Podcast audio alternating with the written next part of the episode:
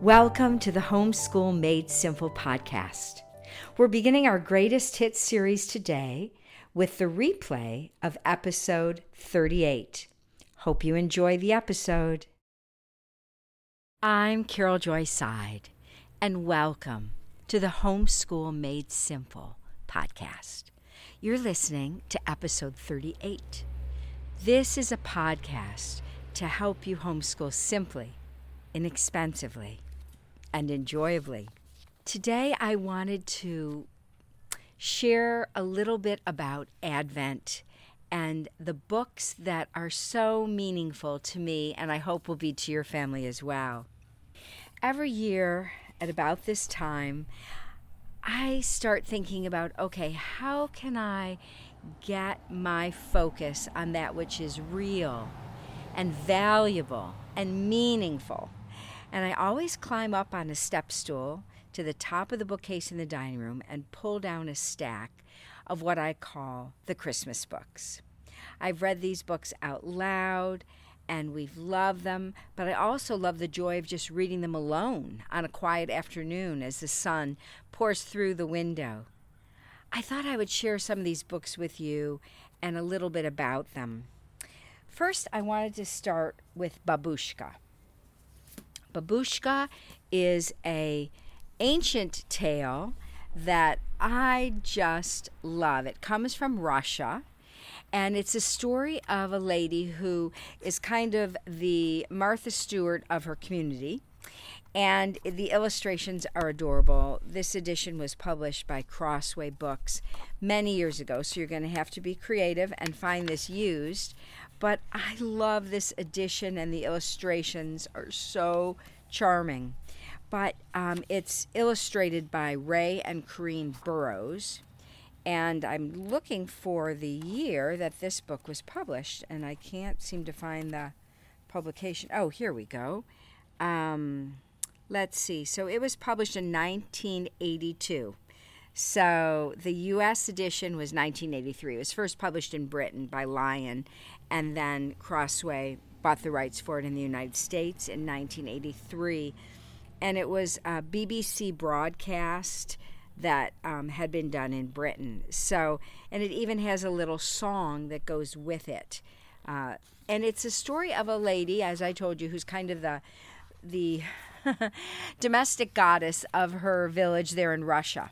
And three kings come to her village on their journey and the people in the village bring them to babushka's house because they know she's going to get the they're going to give she's going to give them i should say the royal treatment in their home and they come and they stay with her and she gives them the best food and the most beautiful lodging and then it's time for them to leave and they tell her that they're on they're following a star and they're on their way to worship a king a king of earth and heaven, someone they've that has never been seen before. And so they say, "Oh, babushka, come with us. Come with us." And she says, "Oh, you know, I just I have some toys and some things from my little king who died when he was a baby, her little son, and I'm going to clean them up and get the house all ready, and then I'll be right behind you."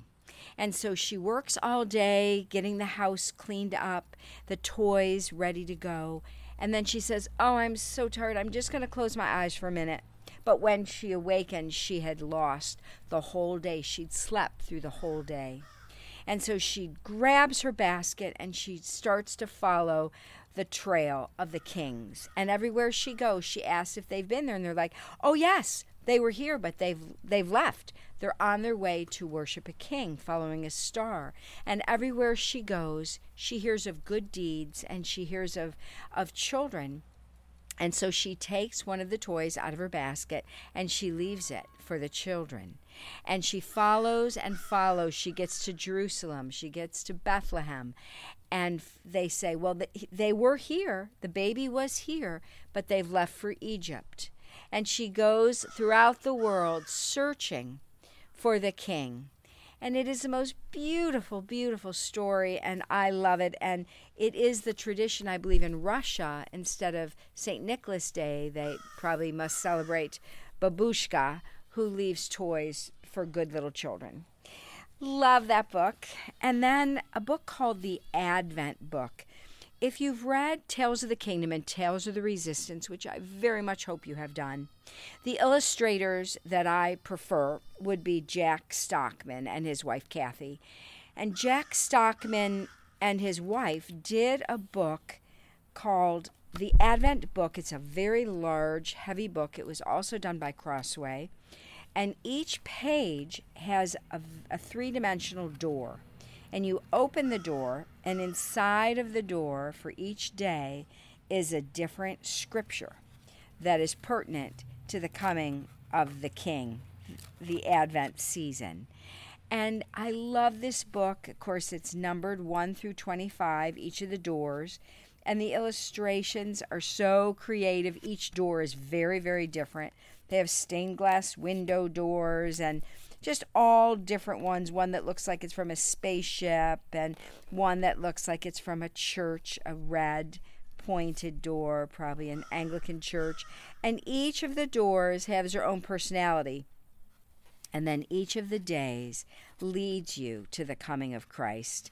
And it is a beautiful tradition that you could have as a family that you would every year use this book, the Advent book, and open the, the windows and memorize the scriptures as you read them year after year. Some of you know that one of my most beloved authors was a lady named Marguerite de Angeli. Marguerite de Angeli was from Lapeer, Michigan, and she wrote books, I believe, into her 90s. The, the uh, library there in Lapeer is named in her honor. She is best known probably for her book Door in the Wall, for which she won the Newbery Award. She also has two Caldecott honors and a Lewis Carroll Shelf Award and the Regina Medal. She was quite a lady.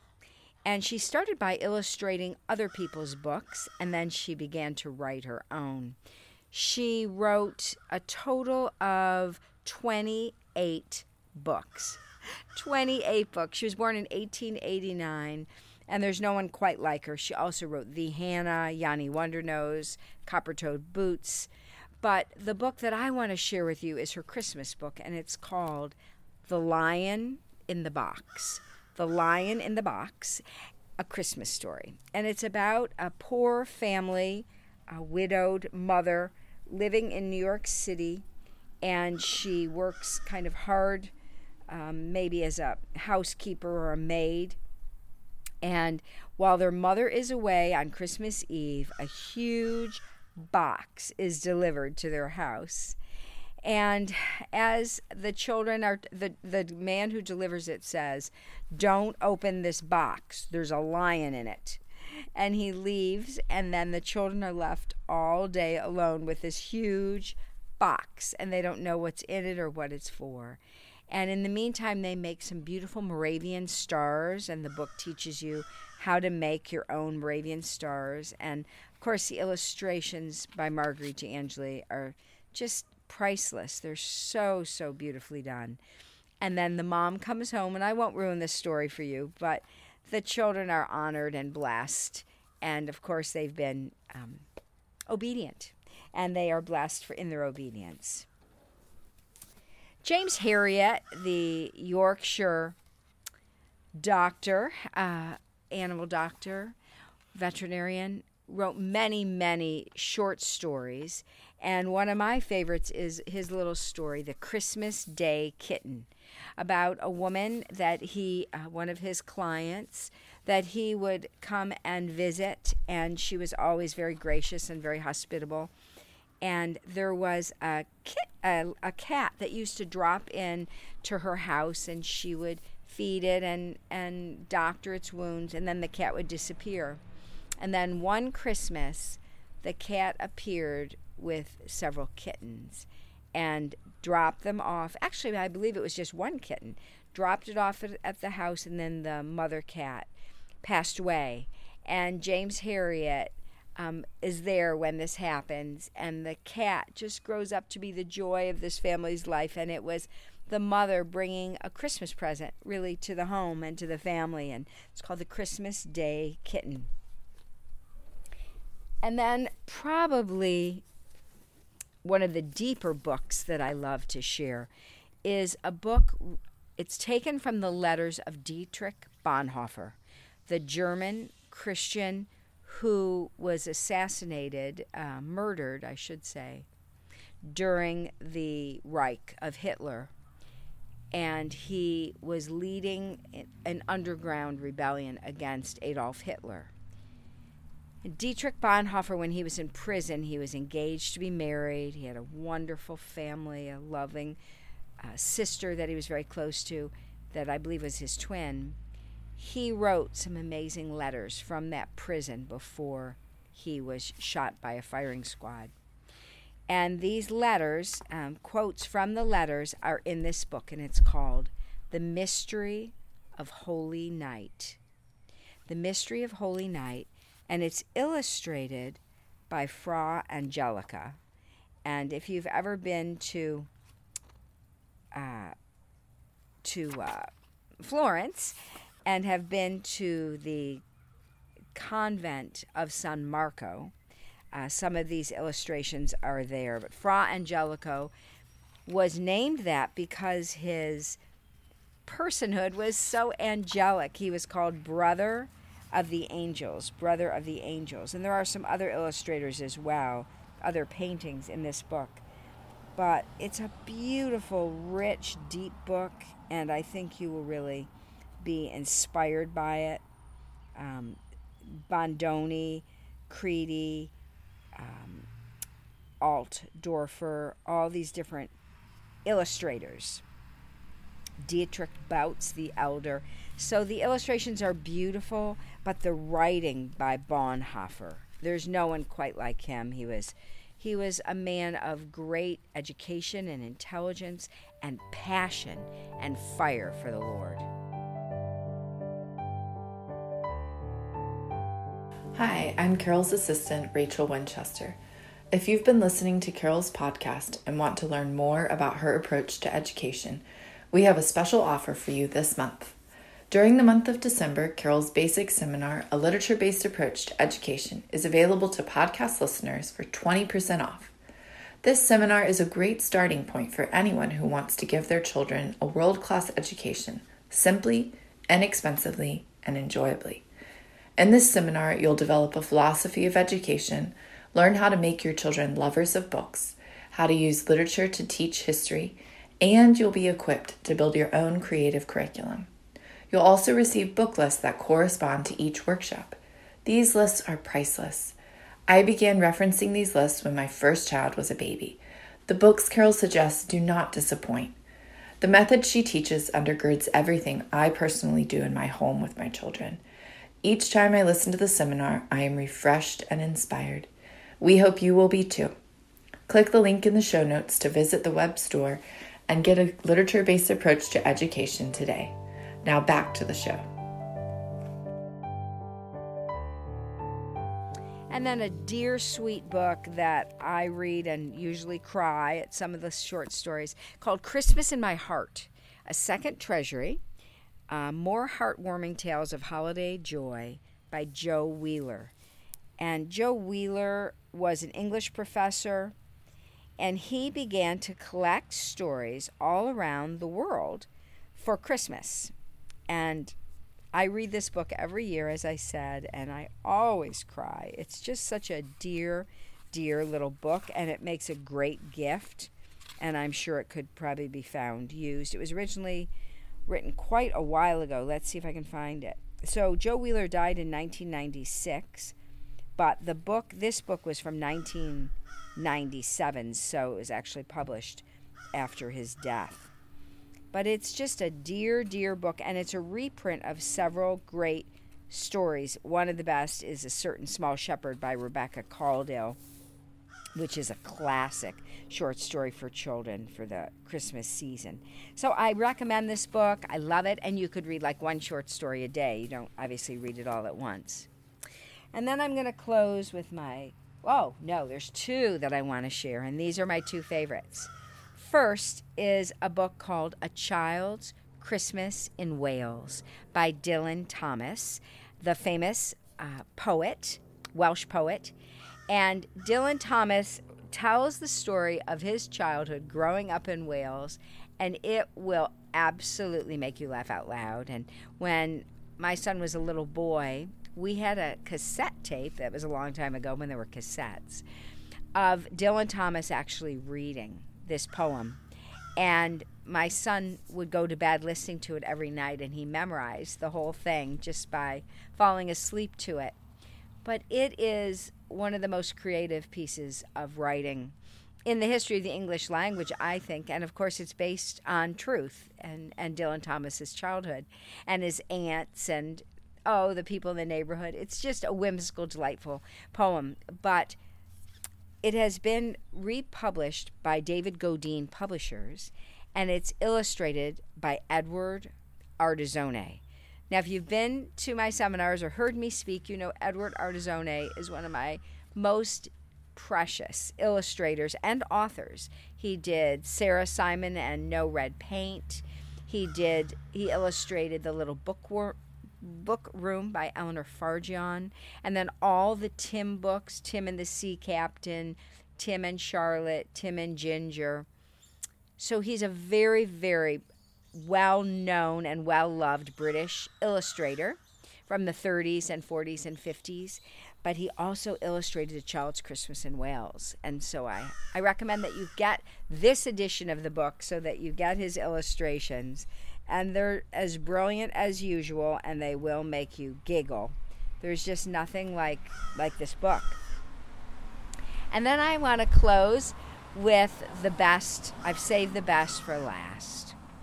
It's called Papa Panov's Special Day. And I think I'm going to read sections of it to you. It's it's written by Leo Tolstoy, and um, it's been adapted and retold, and then it's illustrated by Toni Morris. This is also a Lion published uh, book from England. And it starts out a long time ago, almost too long to remember. There lived an old shoemaker. His home was far away, almost too far to imagine in a small Russian village. His name was Panov, but nobody called him Panov or Mr. Panov or even Shoemaker Panov. Wherever he went in the village, he was known as Papa Panov because everybody was so fond of him. Papa Panov was not very rich. All he owned in the world was one small room looking out onto the village street, and in that room he lived and slept and made shoes. But neither was he very poor. He had all of his shoemaking tools, a beautiful cast iron stove to cook his food and warm his hands, a great wicker chair where he sat and snoozed, a good firm bed with a patchwork cover, and a little oil lamp to see by when evening crept in. And there were so many people who wanted new shoes made, or old ones patched and soled and heeled, that Papa Panov always had enough money to buy bread from the bakers, coffee from the grocers, and cabbage to make soup for his dinner. So Papa Panov was quite happy most of the time. Most of the time, his eyes would sparkle through his little round spectacles, and he would sing and whistle and shout a cheery greeting to people passing by. But on this particular day, it was different. Papa Panov stood sadly in the window of his little shop and thought of his wife who had died many years before, and of his sons and daughters who had all grown up and gone away. It was Christmas Eve, and everybody else was at home with their families. Papa Panov looked up and down the village street and saw windows bright with candles and lamps and Christmas trees. He heard laughter and squeals of children playing games, and the fi- faint smell of roasting meat crept through the cracks round the door and window of his little shop. Dearie, dearie, said Papa Panov, pulling at his long gray mustache and shaking his head slowly from side to side. Dearie, dearie. And there was nobody to bring back the sparkle behind his little red spectacles. Papa Panov sighed a great sigh. Then he slowly lit the oil lamp, went to a high shelf, and lifted down an old brown book. He dusted some scraps of leather off the bench set a pot of coffee on the stove, sat down in the great wicker chair, and began to read. Now, Papa Panov had never been to school and couldn't read very well, so as he went, he ran his finger along the lines, saying the words out loud. This was the story of Christmas.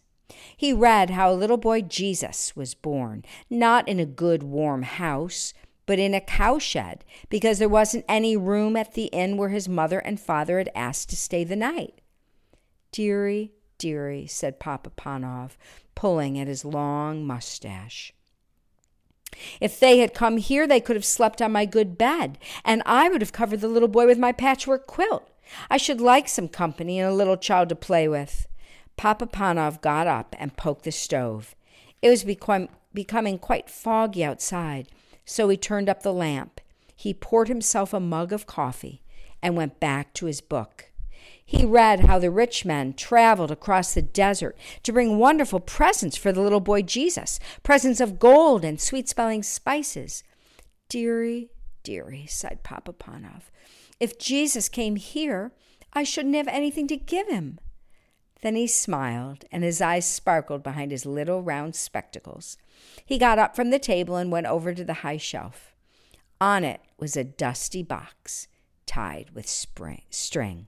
He opened the box and unwrapped a pair of tiny shoes. Papa Panov held one small shoe in each hand and stood very still. They were the best shoes he had ever made. He put them lovingly away in their box and lowered his old limbs back into the great wicker chair. That's what I would have given him, he murmured. He sighed a deep sigh and turned his attention to the book once more. Now, whether it was the warmth of the room or whether it was because it was getting late, who can say? But it wasn't long before Papa Panov's bony finger slid from the page his little round spectacles slipped from his nose, and he fell sound asleep. Outside, the fog grew thicker. Dim figures glided past the window, but the old shoemaker slumbered on, snoring gently. Suddenly, Papa! Papa Panov, said a voice in the room. The old man jumped. His gray mustache quivered. Who is it? he cried looking about him vaguely. He could see so little without his spectacles, but there seemed to be no one there. Papa Panov, said the voice again, you wished that you had seen me, that I had come to your little shop, and that you could bring me a gift. Look out into the street from dawn to dusk tomorrow, and I will come. Be sure you recognize me, for I shall not say who I am. Then all was quiet. Papa Panov rubbed his eyes and sat up with a start. The charcoal in the stove had burned low and the lamps had gone out altogether. But outside, bells were ringing everywhere. Christmas had come. It was him, said the old man. That was Jesus. Perhaps it was a dream. No matter, I will watch and hope that he will visit me on Christmas Day. But how shall I know him? He was not always a little boy. He grew to be a man, a king. They said he was God himself. Dearie, dearie, I shall have to look very carefully. And the book goes on. And Papa Panov has many people come to visit him that day, people he sees through his warm, foggy window out into the bitter cold, who he invites in a young mother with a little baby at her breast, a light uh, a, what is it called? A torch lighter, you know, that lights the street lights, um, a, a street sweeper, all different people that are struggling and hungry and cold. And Papa Panov gives them food. He gives the little tiny baby the shoes that he had made for his own little baby. And at the end of the day, he sits in the chair and he realizes that it never happened. And he sits down says hours ticked by and people came and went. Papa Panov looked closely at everyone who passed, but Jesus did not come. Then he began to be afraid. Perhaps Jesus had come and he had not recognized him. Perhaps he had passed by quickly when Papa Panov had turned away just for a second to poke the fire or boil the soup. The old shoemaker could not sit still any longer. He went to the door of the little shop for one last look.